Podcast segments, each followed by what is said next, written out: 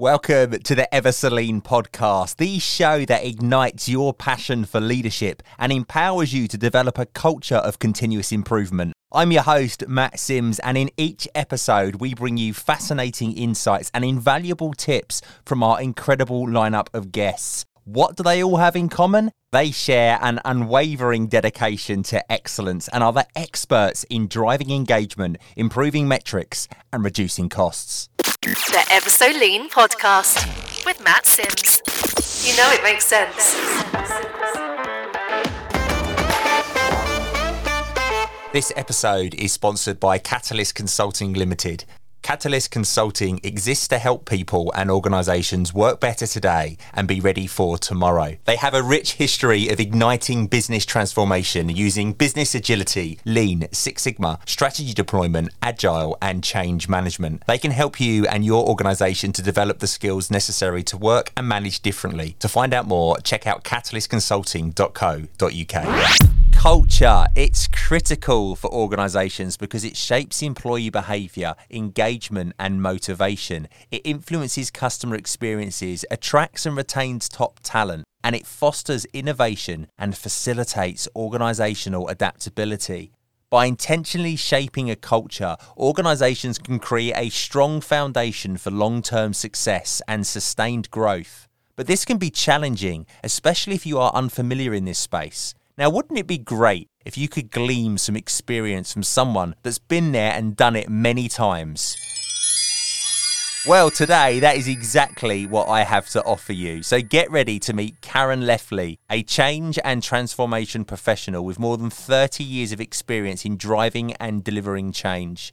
With a rich background in change methodologies and tools, Karen's expertise are grounded in renowned industry practices such as Lean, Six Sigma, project and change management. Now, during her illustrious career, Karen has spent an impressive 29 years at BT, not on hold, actually working there, honing her skills and making a lasting impact on the organisation. She played a pivotal role in leading large scale change and project teams, delivering sustainable transformations and capturing the hearts and minds of those that she worked with.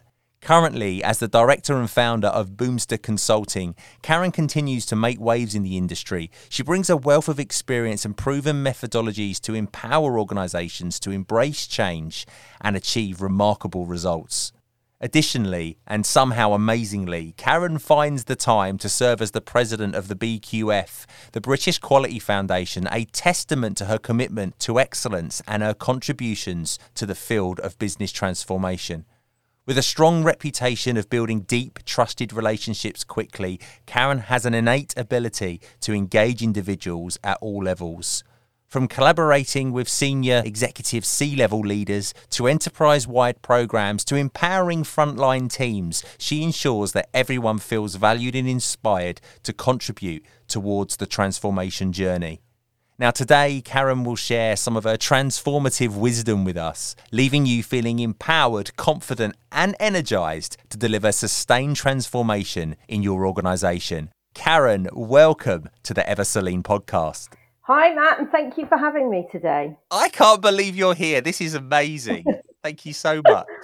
That's all right. You're very, very welcome. It's great to uh, it's great to come along and be part of this series of, of episodes. Thank you. And and Karen and I have spoken a, a few times over you know the last few months, and I feel like we're kindred spirits. We share so many experiences. It's brilliant. Yes, we do, and I, I, think it's it's brilliant when you find somebody like that that's, that's actually got a very similar background to yourself and a and a different, a same but different journey to where we've both kind of ended up today. So, uh, so it's great to share and, and network in in that way. It's interesting. As human beings, we all kind of seek that relatability, don't we? We kind of feel comfortable when we meet somebody we share experiences with. Yeah, we do, and I think um, I think you need a, a, a, range of people in your life, don't you? And I, I talk a lot about this when uh, when I work with teams and organisations. Is that the more that you can surround yourself with both like-minded people, but also people that challenge your thinking, mm. uh, because you need that sometimes, don't you, to push the boundaries. If you were only ever with people who you connect with and that you really share the same interests or the same background with, you never kind of really learn about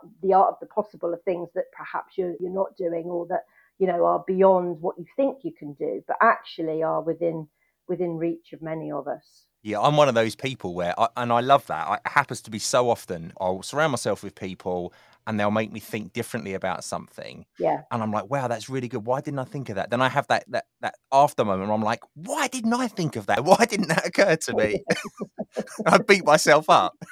I'm I'm also someone, and um, again, it's probably a bit of imposter syndrome coming out. But I'm also someone that can't believe sometimes that somebody else can gain something from you know my insight and uh, what I've got to offer. Yeah. Um, it comes as a shock to me sometimes when people will say, you know, like oh, I really valued that time that we spent together, or you know, I'd really value your input and your expertise in this. And you sometimes underestimate what you you know personally bring to the party, and I, I don't think I'm probably alone in that. I think you're right, but people just don't talk about it. That's the thing. No. No one lets it out, but it's in everyone's minds, I Yeah, think. true. Tell us about your career journey and your achievements and how you've got to the prestige place that you are now. Oh, I don't know if you'd call it prestige. uh, but but uh, from humble beginnings, really. I mean, I left school. I mean, this is where we we share a little bit in common in that I, I didn't do particularly well at school because uh, how can I put it? I enjoyed things where my passion lie, which was things like PE and art and drama, uh, which uh, is no surprise to anybody. So the topics, you know, where I really enjoyed learning, um, I did really well at, and then the topics which I struggled more because I just didn't find them as, as interesting, like maths and English and science. I struggled with, and uh, a little bit of a trouble with applying uh, applying myself. So I came away from school with um, only a couple of GCSEs didn't want to go to college, uh, had had enough of education. I wanted to get out there and, and do a job, and I had brilliant parents. And basically, their advice was, well, go go, you know, fill your boots. If you can find yourself a job that you want to do, then we'll support you. But if you haven't got a job by the time the term starts in September, you're going to college. so uh, there was no challenge like it. I had a job within a week, and so I started life actually as a travel agent and um, spent sort of two or three years customer facing, which was brilliant. Um, you know, you don't realize it at the time, do you? But the customer experience that I gained of first hand dealing with uh, people from all walks of life was, was, was brilliant. I then had a complete change, and my dad was actually a, a, BT engineer, and he came home from work one day and said, "There's some jobs going at BT," and I thought, "Why on earth would I want to work for BT? Doing what?" Um, and he said, uh, "I don't know. They're just um, they're, they've been advertised as clerical positions. Why don't you go along and just see what's on offer?" Anyway, I went along, uh, had an interview, and got offered a role in uh, in a contact center. And to be honest with you, I kind of thought, well, what what do I value really about about this new role? And it was double the money and no weekend shifts. Oh wow! So boom shakalaka, off, off yeah. I went. You know, it was uh, and I and I never looked back. And I'm just so grateful that I went and took the opportunity that came up because from that day on in, I ended up having oh the, the, most amazing career. And every opportunity i took every opportunity every single opportunity. I went back to college and and did a diploma in in, in management studies years later uh, just to find out what you know what is this gap of of education that i was missing. But it was great because it was practical application. I was in a in a management position by this time and and actually uh, really enjoyed the learning because i could apply it. So that that teaches me something about my own learning style but really my bt career took three kind of uh, there was three significant kind of chunks or phases in my bt career. It was karen leffley in operations which i spent the first 10 years of my career um, in retail operations and absolutely loved it because it taught me so much about customers and about what they value and, and why they're so important to any business. And I got involved uh, whilst I was there in, in a transformation program. And that was the first time I'd come across change and met the lovely Six Sigma kind of toolkit that we that we both know and love and uh, took that learning because again applicable to what I was doing it was great learning it you know it helped me and enabled me with the outcomes I was making and then I moved into a full-time transformation change role. I never went back to operations so I started out on the transition as being the customer representative almost but ended up taking on a full-time uh, role in transformation and I spent the next really sort of 5 or 6 years doing projects of change learning project management change management um, and all those tools and techniques. That took me around the world because I ended up working in the global part of BT's organization. So had a, a fabulous opportunity to do that. And there I really kind of experienced a lot, a lot of different methodologies in um, what worked, you know, in different parts of the business, what worked in different parts of the world. And then really the, the, the final part of my chapter and career in BT was change leadership. And I was very fortunate that I was in a part of the business where uh, one of the big uh, consultancies come in and do a piece of strategy work. And one of their recommendations was uh, to run a program um, around lean. And I was asked if I would architect this program for our business. It was 19,000 people, and it was really the start of my whole being around continuous improvement on a scale um, of that size, mm. shape, and, and form. And so I was fortunate enough over the next two and a half, three years to be a core part of a continuous improvement program where we touched, I think, around 10,000 people almost in those two and a half, three years. It was just the hardest I'd worked the most I'd ever learned, but the most enjoyable probably part of my um, of my career. So uh, so that that really is how it developed. I, I then ended up um, because the, the program was such a success in one part of BT, it ended up becoming an enterprise wide BT continuous improvement program. So I had the opportunity to go and get the BT exec to um, endorse it the relationship with the, with the BQF came as part of that because I was looking for something that would almost give the credentials inside of BT for the work that we were doing and the, the real passionate people who were learning new skills and developing their own capability. Um, I wanted something that would put a seal of kind of like approval on it to say this is of a standard. And BT, I don't know if you know, Matt, a, a founding member of BQF, but the relationship at this point in time wasn't really being owned and managed by anybody inside of BT with any sort of depth so I took on through that period, I took on the relationship with the BQF. I built a certification program that any individual could partake in. And it went from strength to strength, and the relationship with BQF strengthened at the same time. We started to enter what is now the UK Excellence Awards and became, you know, a, a really a, a part of their BQF community, which is continuing, you know, through through to today. It's so inspiring to hear your self development as well as where your career's taking you. Like you've understood about your learning style. You've you've realised how yeah. you apply knowledge. You seem to be a very practical person. Yeah. You, you you apply it through practicality. Yeah, yes.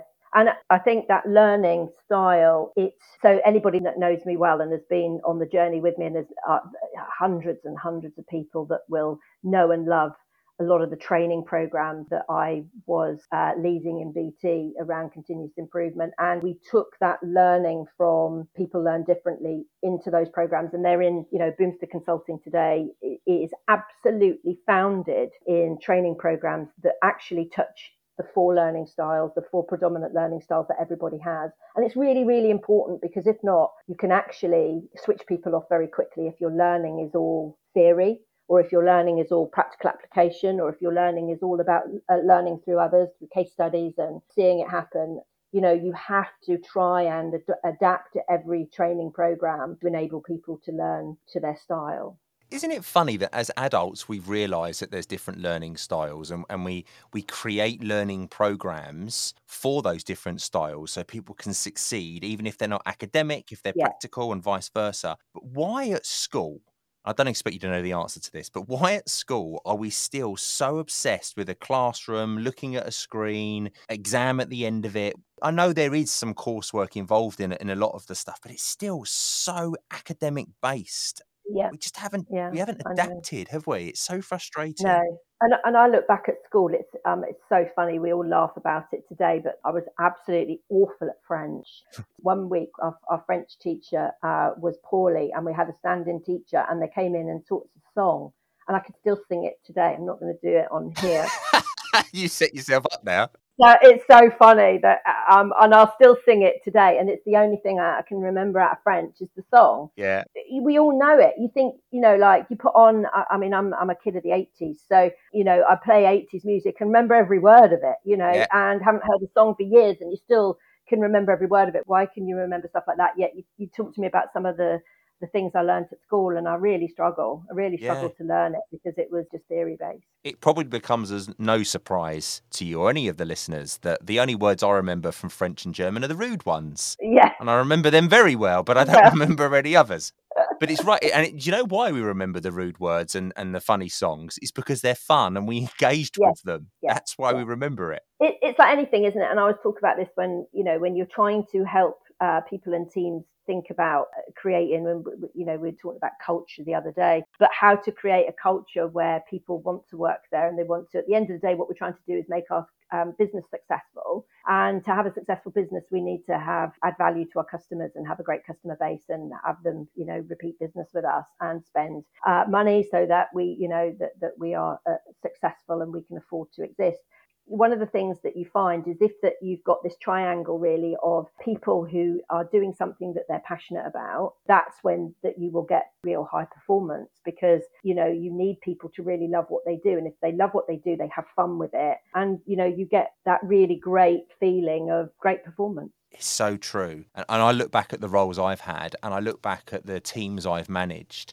and there's a real clear pattern there of where people aren't aren't having fun and they aren't enjoying it, they don't deliver like the people that have fun and enjoy it do because you naturally own it, don't you, when you when you're enjoying it. And I think that's one of the things that happens when things change. And uh, one of the things that we see is that you become unaligned with where the organization is going, or people become unaligned with their job because things change. And it and it's about creating, you know, that alignment back um, and recreating. I call it the X factor. It's Yeah. where you have alignment between what you personally value and what the organization is striving to achieve and what it values Mm. until you get that alignment, you can't create a culture where people, you know, want to be there and perform at their best. Yeah, it's strange, isn't it? It's like it's not until you get into more of an older mindset that you realize your own self-value and what's important Yeah. to you. It's such a shame that the most precious years of your life you don't have knowledge, you don't have confidence, you don't have experience. Yeah. Yet we're asking people to to learn, forge a career, build relationships in that time. It's just mad, isn't it? Yeah,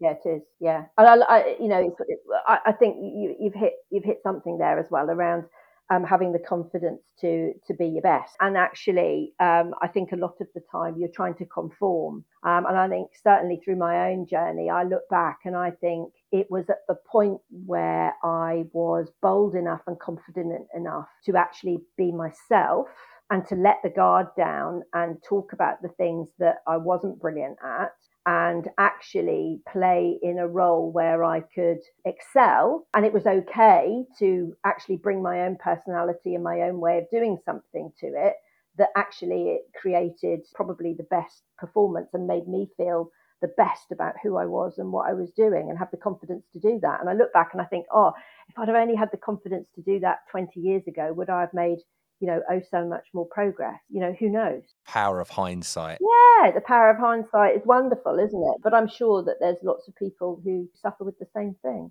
Yeah, I agree. And I, I've said it before, but I look back now at some of the people that I've worked for when I was, you know, a young lad and I was just trying to find my way. And with my leadership hat on now, I look at the way they behaved and the way they led, and I think it's absolutely appalling. And those people were like gods to me at the time because Yeah. they were the top managers, and you know, you, Yeah. you got scared if you walked past them. I was a nervous Yeah. wreck. And I look now and I just think, wow, like they were so far off the mark. But that behavior is what I observed, and it's what I thought senior leadership looked like Yeah. and it influenced me and without even knowing it.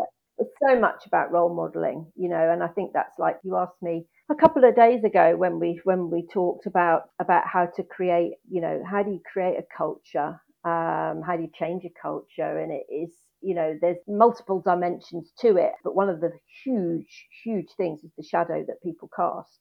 Um, and and actually, if you are a leader in a business and you want to do something different, you know you've got to really want to do it. And we talk about this with, with lean service. Lean, when we first introduced lean service in BT, it's a huge culture change. If you think about a lot of it had been command and control. People, um, we we weren't engaging people and involving people in you know making things better every day. And you know I think there was this fear that you know as a manager or a leader you were going to lose that um, control over your own kind of department. And by the way, you've been successful because of history.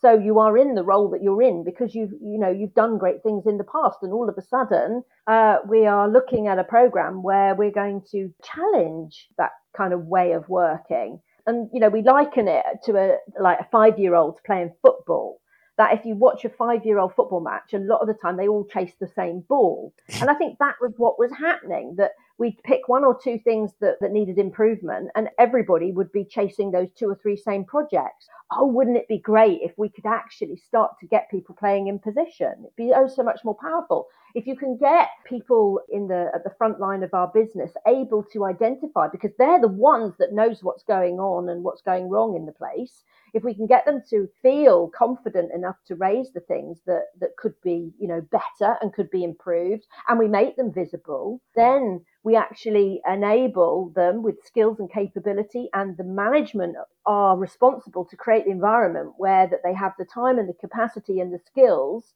and they support them to try and fix the things that are within their control to fix.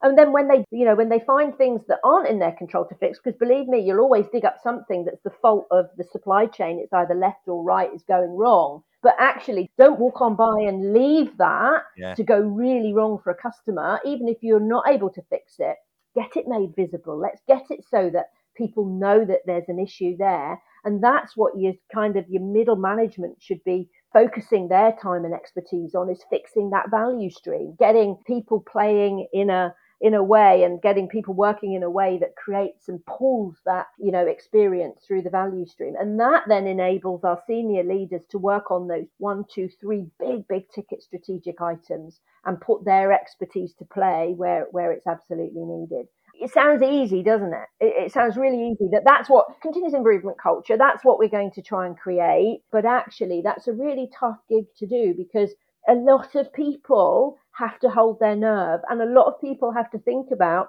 what am I going to talk about? What am I going to say? What am I going to physically be seen to be doing to support this infrastructure and this new way of working? And how am I going to reinforce it? What are all the embedded things in the business that need to change? The policies, the process, the systems, the symbols, all of the things, the metrics and the targets that all go with it. So, what are all the things that need to underpin this so that people feel that the whole system is set up to support them to work in, in the way that the business is, is wanting them to do. And that holding of the nerve is so critical because mm. you're exactly right. So often there'll be knee jerk reactions, yeah. and people will be like, "Oh, we start going down the yeah. road," but no, no, we, we we got to move. And that knee jerk reaction, that that nerve, that holding that nerve is so important. Yeah, it will happen. Culture starts at the top. I, I had a manager once who I was walking around the shop floor of a site, and um, I was very much of the uh, Gordon Ramsay school of leadership. So I would go in somewhere, absolutely tear into someone. Just stop what you're doing, stop, tear them apart, and then build them back up afterwards. And this happened one day in front of my manager. And, and as we walked away, he said to me, Matt, he goes, um, think about the shadow that you cast. Because that, that associate now is going to go home saying, this guy who I've never seen before come up to me today. He's a senior leader. He told me I was rubbish. He laid into me and then he walked off and left me. Like, how's that person going to be left feeling? And I'll tell you a funny story. I went out to uh, Seattle to visit a site once, and I'd spent four night shifts trying to embed a new process where they were managing the flow yeah. and and controlling the input versus the output, and they were really line balancing right to try and stop the workload from becoming a mess. And um, it was the third night of four, and I'd be banging my head against a brick wall. I was getting so frustrated, and I was standing there watching this guy, and he was messing around with the the item in his hand, and he was taking ages, and I was getting really frustrated. So I went up to him and I went, "Excuse me." What are you doing? This is how you were supposed to do it. And I really went into this massive description. And he goes, uh, uh, uh, and I went, no, let me finish. And I carried on. Right, and I got to the end of it and I went, right. So what, what what's the question you've got then? And he went, uh, hey man, this is my first night. and I was like, I know it's your first oh. night. That's exactly what I mean. You carry on. oh, it was awful. I just cringe at the thought of it. But it starts at the top. And the problem I had yeah. with that site is I was in there, this complete stranger, trying to create a culture where they were behaving differently. Yeah. But the senior leadership of that site, they weren't there. Yeah. They weren't interested in what I was trying to do. So yeah. it worked by the end of the four days. But as soon as I walked away, the culture just went back to what it was like before. Yeah Okay, so what steps can be taken to define and articulate the desired culture in an organisation then? So where my example there failed, Yeah. how how can we change that? Yeah, I, th- I think that um, there's there's multiple ways of doing it, and sometimes you have to start. I mean, if you've got a senior leadership that want to do it top down, that's brilliant. You know, I think that's one approach. That doesn't always happen. We know that. So, what you know, another way that I've seen work really well is to create it organically and prove through results and prove through actually the ways of working that it can work. So, I, I you know, I don't think there's a one size fits all. What is important is that whatever level that you're working at there is clear direction of where you want to go, what it is you're trying to achieve. There's clear purpose for why you exist and what your, you know, what your team, what your organization, what your business, whatever level it is, you know, what you actually, why you're there. And it's really, really important that you set out what, you know, what the values of the organization or the team are in terms of what is the expected behavior. Uh, because I think if you don't have those three things that are interlocked and aligned, then it's really hard for people to get behind something. And I think that the biggest way to create a swell of followership almost, because that's what we're talking about, aren't we? You know, like there is obviously you've got your your, your leader, but actually, you know, a, lead, a lone leader on his own can't really do a great deal. The the most successful teams, organisations, whatever at whatever level I've seen, is where they get followership and they get everybody wanting to be on the journey. I call it getting on the change bus. You know, if you've got a bus coming along, and Yeah. um, you know, the, the whole premise of this is to get people on your bus, and there's different ways of doing that. And it all requires an awful lot of effort and energy. You know, you need to be clear about where you're headed, and you need to understand. And I think this is where a lot of people don't put the the time and effort in you need to understand what is different about where you're headed and what's going to change for people. The level of disruption that you cause people to what they personally value about the way it works today is the thing that will cause the resistance to surface. And, you know, and actually, if you have a, a really good way of trying to understand that before you start, you, you, can never stop resistance happening in people, but you can, you can be more prepared for it and deal with it as it comes it's unnatural and it's unhealthy if you stop people trying to suppress resistance. I hear that all the while. People are saying, oh, mm. you know, we need to stop people having an opinion about this or stop people actually resisting this change. Actually, um, it's really it's really unhealthy. What you want to do is try and preempt how people are going to feel by trying to understand, standing in their shoes. Really, we put our people goggles on, stand in their shoes, trying to see it from their perspective, try and understand how it feels to be them, and then try to alleviate some of the fear that they will have around uh, what it's going to be like. But being honest and truthful is really, really important. Being as transparent as possible, communicating with people regularly. It can't be just a one stop shop of here's an announcement of what's going to happen and why it's happening. If you can, uh, one of the biggest ways to overcome resistance to change is involvement. So if you've got an opportunity to involve people, that's one of the best ways possible to actually overcome resistance and try to get people on a, you know, on the journey because people will create the culture. People will create it if they, you know, can realign to where you want to go. They can understand the role that they're going to play in it. They can get the confidence by giving them the capability and the knowledge they need to be successful in in you know in a new space in a new world in something that's changing you'll be able to recreate, uh, you know, the way of working and the and the values that, that you know that people respect and love. It's the tale of the Pied Piper, isn't it? Yes, Pied Piper got the rats to follow him. Exactly right. Exactly right. I love the um, I love the mad dancing video, and I know it's old hat now, but I think it is so true. You know, you've got your lone nut, as they call it, to you know who's out there at the festival raving away on his own, doing absolutely mad dancing, mad mad dancing, and it's the the first follower is the is the person that has the hardest job is to go over and join him, and then you start to see the crowd shift from sitting out pointing and laughing at it to actually going over and and joining in, and then the people um, that are left being part um, of it. start to become the people that are you know the outside the norm rather than rather than inside it.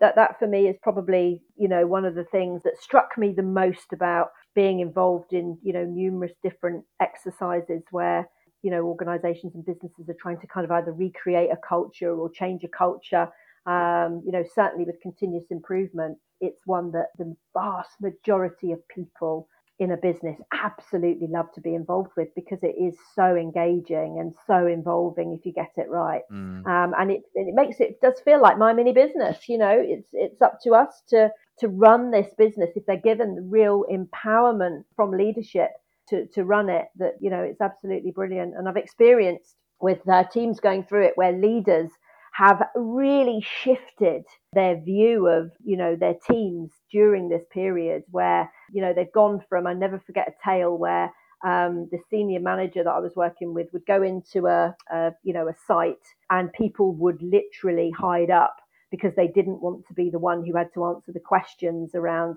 you know how's how's things going or what's you know what's the biggest problems that are going on here or whatever. People would just get out of the way because they think oh my god i'll get picked on and you know what if oh, i say the wrong thing or whatever awful isn't it yeah. and it actually shifted that this senior manager said following um his team going through this organization a big organization as well um, going through this, he, he would visit this site around probably a couple of times a year. And he said, I walked in the door and because they'd started to have daily huddles where the team would talk about things that, you know, how are we doing today?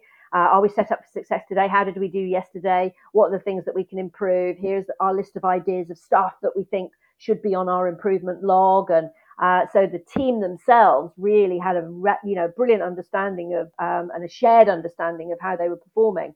Senior guy rocks up on site and for the first time says he was literally dragged to the performance board. you know, come come and join the performance board. Come and join our dialogue that we're having as a team today because you know this is the questions that you're normally asking, but we're talking about them. And he said the changing culture was absolutely euphoric to see these people so engaged and so passionate about the work that they did. You know, and never seen it before. Well, that was the tipping point for him. He could actually see that this kind of way of working had happened and then immediately wanted to start rolling this out across his entire organization because he could see the benefit it was bringing not only to his, his business and his customers but also to his people agenda as well 13 time Shingo Prize winner Dr. Jeffrey Liker and Toyota Kata author Mike Rother have created the Improvement Kata and Coaching Kata online course. This inexpensive, compact program is designed to transform your thinking and approach, making you a highly skilled learner and coach. Engage in deliberate practice to turbocharge your progress. You also get lifetime access to the materials, including all of the bonus interviews. Why pay up to 10 times the price elsewhere listening to some consultant? when you can gain direct insights from the masters themselves.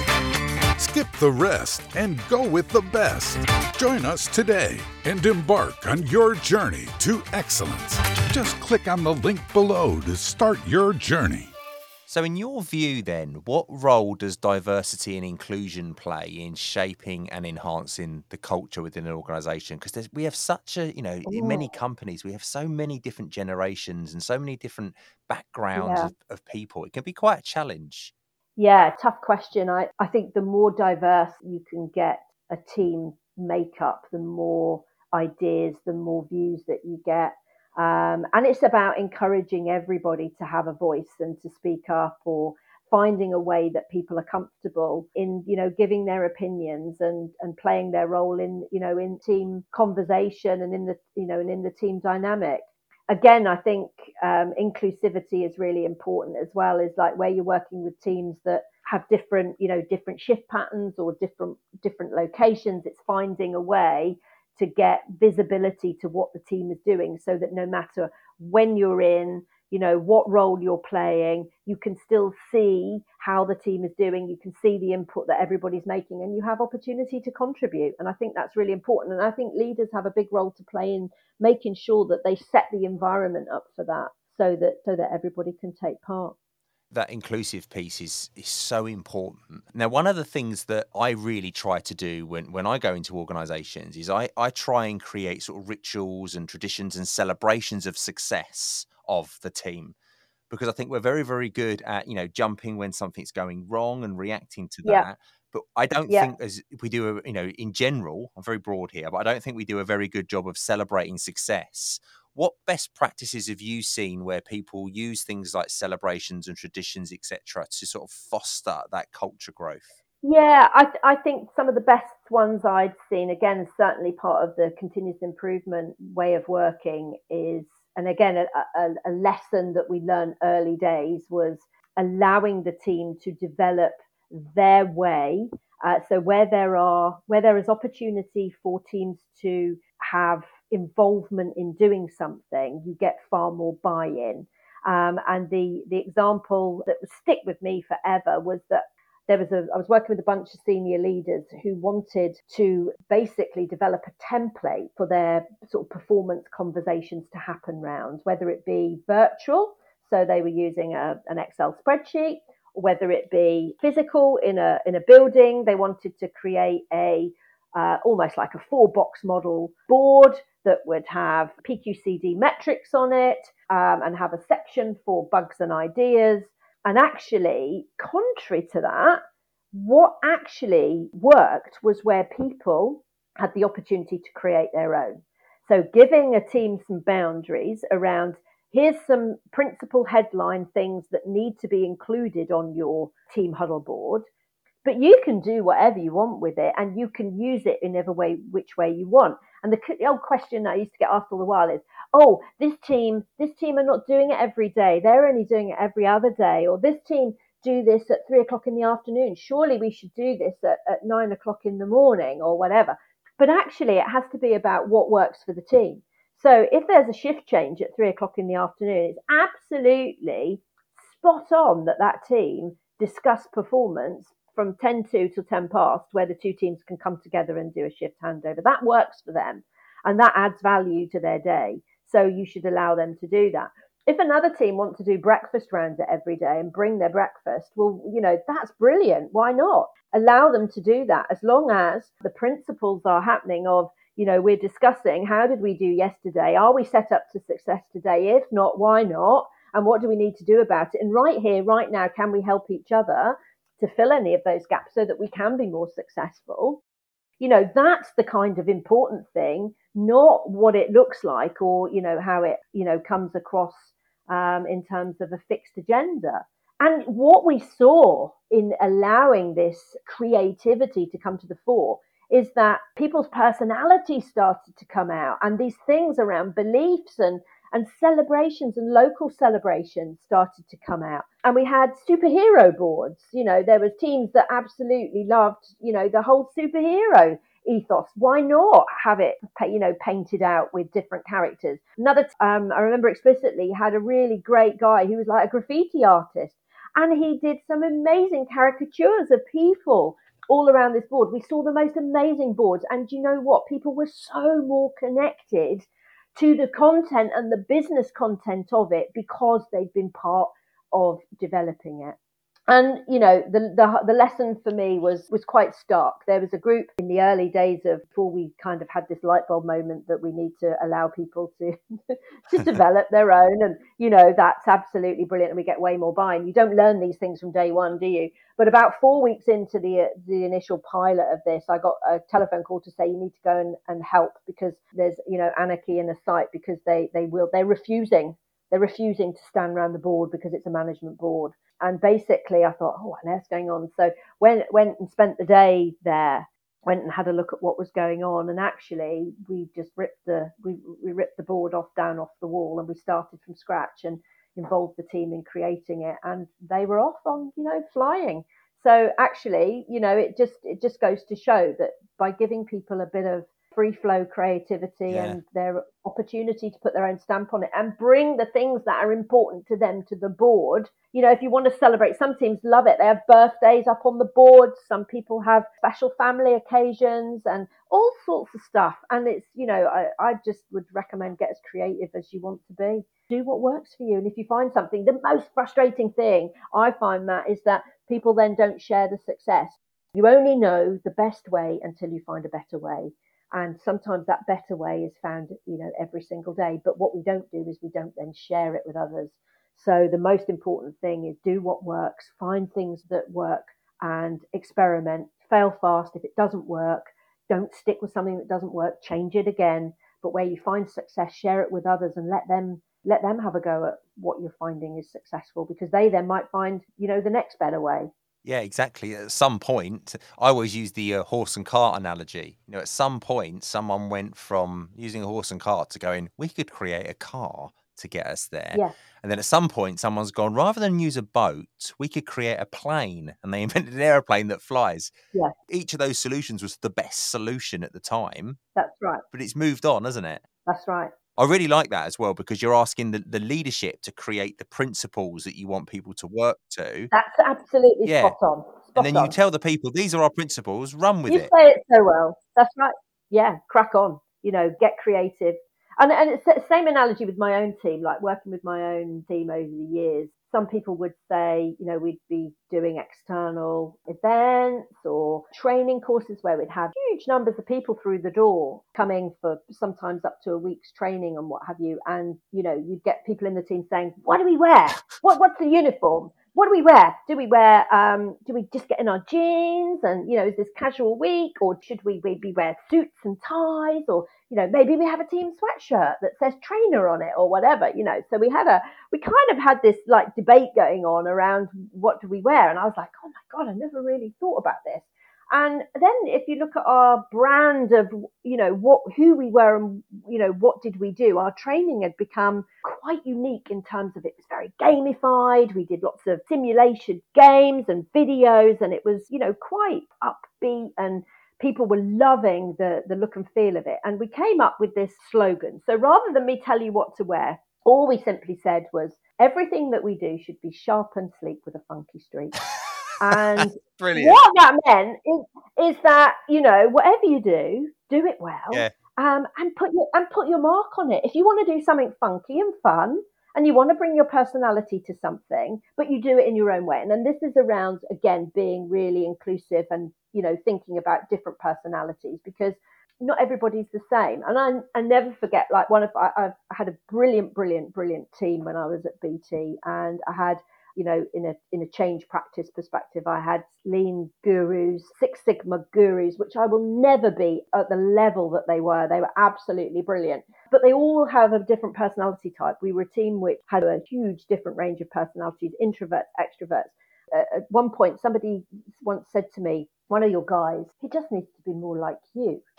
and I was like, "Oh my god, um, you know, he doesn't need to be more like me because if he came out and was like me, he would just just be stupid."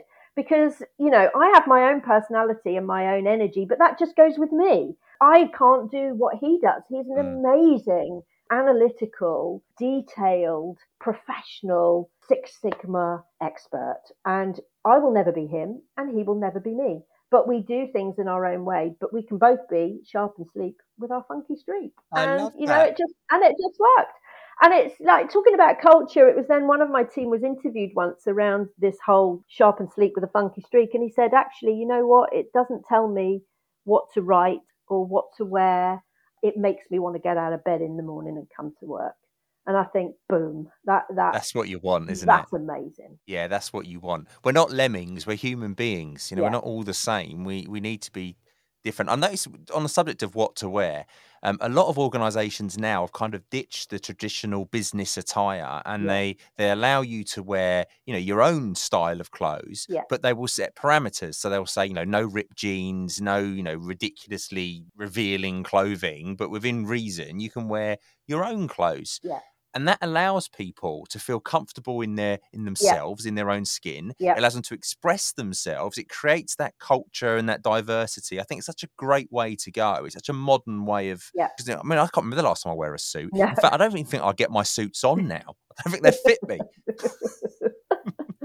And when i wear a suit i look like a schoolboy. I just need a school badge on there. Yeah. so, I've worked in that kind of culture for so long now that I'd find it really odd. When I was at Royal Mail, we used to wear suits all the time. yeah. That was the last time I wore suits. So Yeah. I, you know, now I, I wear casual clothing. I, you know, I rock up to a building in a in a hoodie. yeah, yeah, very, very. It's changed an awful lot, hasn't it? It has, yeah, completely. So you spoke about the uh, the boards, and you've spoken about sharing success. But are there any other tools and uh, methods that you would suggest that people can use to assess the progress and effectiveness of the culture development within their organisation? How can they see if it's really working? You need to go out and get out on your feet and go and see and meet and talk to people. I think that's the biggest tool that you've got is conversation actually engaging with people and genuinely, I mean, it has to be done genuinely, but genuinely talking to people about you know how it feels to work here and uh, what are the things that you would like to see improved if you were king. I always talk about being king or queen for a day. If you were king or queen for a day what would you do? How would you do it? What, what are the things that would make working here even better?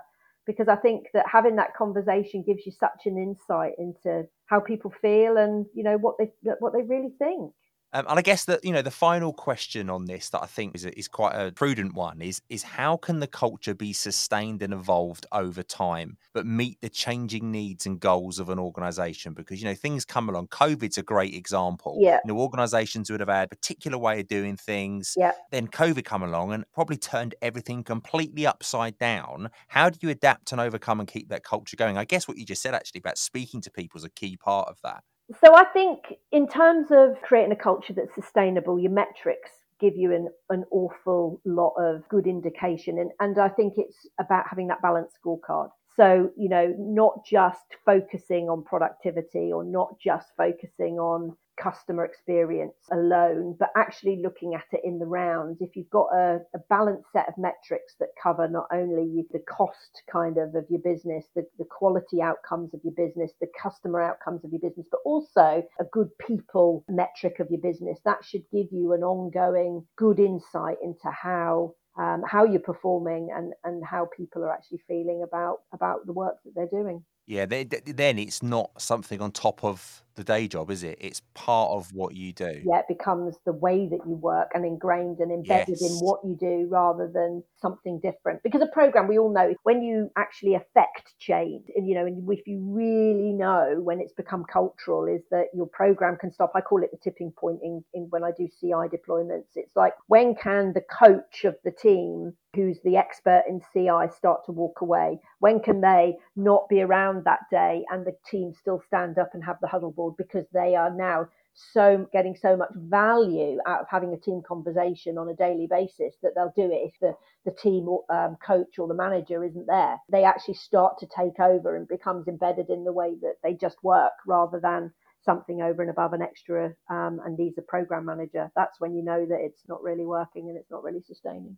That is the jackpot. Bingo. Yeah, bingo. Talking of bingo, should we play a game? Let's play a game. I love it. We're going to play the yes no game. All right. So basically, you cannot say yes or no, even though it's called the yes no game. Oh. And I'm going to fire you questions. I've got three cards in front of me card number one, card number two, and card number three. Each of them have a different subject matter. Right. And I will ask you questions related to that subject matter. And you just can't answer yes or no. How exciting. so, which one do you fancy? Number one, number two, or number three? Let's go for number two. Number two, you have chosen celebrities. Oh no. You yeah. are a, you are a celebrity. I'm not a celebrity. My name is not Rylan. You're a soundy likey. I should yeah. I could maybe I could get a job as a sound alike. Do they exist? Yes, they must do. I should send it into Radio Two and say, look, if he's ever off sick. Yes, exactly. He must want to go on holiday occasionally. Yeah, no one will ever know. No. Especially when he does the call with his mum. That would be interesting. He does the feature oh, and rings his mum. And I'll pretend to it. do that. right, let's have a punt at this then. So your chosen questions are celebrities, and you've got to try and last 60 seconds without using the oh. word yes or no. Okay. Yep. If you hear the gong, that means you said yes or no or a variance of yes and no. So you've got to be right, careful. Okay. You can't nod or go, mm-hmm. right, let's do this. Right, 60 seconds, ready and loaded. Karen, do not say yes or no. Is Brad Pitt primarily known for his acting career? He could be. Did Madonna gain fame as a pop singer in the 1980s or the 1940s? The 1940s. You sure? Rubbish. The 1980s. That's very clever. Um, are Beyonce and Jay Z married to each other? Absolutely. Are they married or engaged? Married. You sure? Absolutely. Has Taylor Swift released a popular song called Shake It Off? Seriously. Absolutely. Yeah, you did it! You lasted 60 I wanted to seconds. say seriously, absolutely not. Yeah, that's yeah, that's not bad. But you know, get that on your CV now. I thought you'd have me for saying not. Not well. Mm, no, not okay. That would have been in your rule book of variants, I reckon. it's absolutely brilliant. Well done though. That's two in a row now because Dr. Alaa Garad in the last episode. Yeah, but Dr. Alaa is really clever. Well, so are you. You did it. You lasted. You got how many questions did you have? Five or six? I think you did really well. I didn't Oh, even get on to go. Tom Hanks. Oh, I love Tom Hanks. He's brilliant. Karen, what is going on in your world then? What's happening? Because there's loads going on in the BQF at the moment, isn't there? oh, BQF. Yeah, since leaving BT, I mean, uh, that that chapter of my life had just exploded. That was totally unexpected. You know, my BQF role to start with, you know, being asked to become president when I left BT was um, a little bit of a shock to the system. Huge amount of reimagination of, of BQF, especially since COVID, because tough times, especially for a member organisation, not for profit. It's been quite tough, but really, really enjoyable. And yeah, it, it continues today in a, you know, obviously it's in a non-exec capacity there. So that's something I do over and above my, my day job. But uh, the biggest thing that we have coming up is the UK Excellence Awards. So there's so much work going in to that at the moment. Don't underestimate the amount of effort that that takes to manage that process because probably what a lot of people don't realize is that we don't actually hire in any help and support to to run the awards. That is done over and above the day job of the of the of the team. And that's just you know like bqf is three part-time people plus me close to 200 um, entries this year which is just beyond ever you know what we've had before from so many differing organizations which has just been amazing. We've actually seen or we will have seen by the end of june i think hu- near enough 160 teams going through. So thanks to so many juries that are giving up their time and expertise for free because we couldn't do it without them uh, but actually just running and the logistics of running all of that is is a is an enormous task then preparing all of the, the narrative for the evening and the whole shebang um, for the 5th of October takes a huge amount of effort and work from, from everybody involved. So, but it's dead exciting because it's all about celebrating and recognizing brilliant, brilliant people doing some of the most incredible things. And I love it. I love being part of BQF. The, the whole community aspect of that is just so rewarding to see. And, you know, I talk about it, Matt, on many occasions, but nobody owns BQF. It's a member owned organization. And uh, that's what I love about it. For me personally, in my career, it, you know, it gave me such a phenomenal network of people that I now know.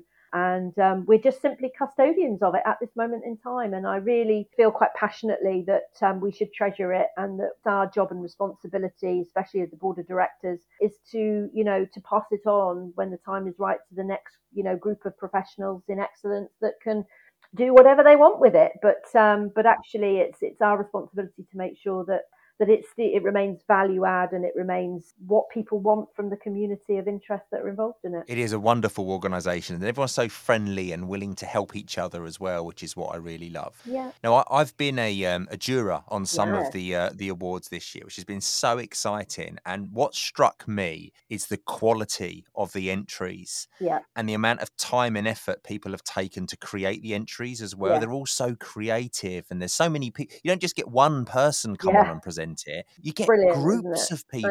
Yeah, it's Ah. amazing. It's brilliant. And I think for me, what, what I've been really proud of this year as well is that there's people saying that actually the whole process of entering and the quality of the process of seeing the jury panels is is as important to them as actually you know winning a, a- an award so that you know really really resonates with me is that you know we're about learning and sharing and absolutely at the end of the day celebrating and recognizing finalists and winners but actually people having the confidence to throw their hat in the ring and say, you know, I'd like to do this. We've even had organizations who are saying, we're not ready yet, but um, we know that we're not mature in the piece of work that we're entering, but we hope that doing this would help us learn.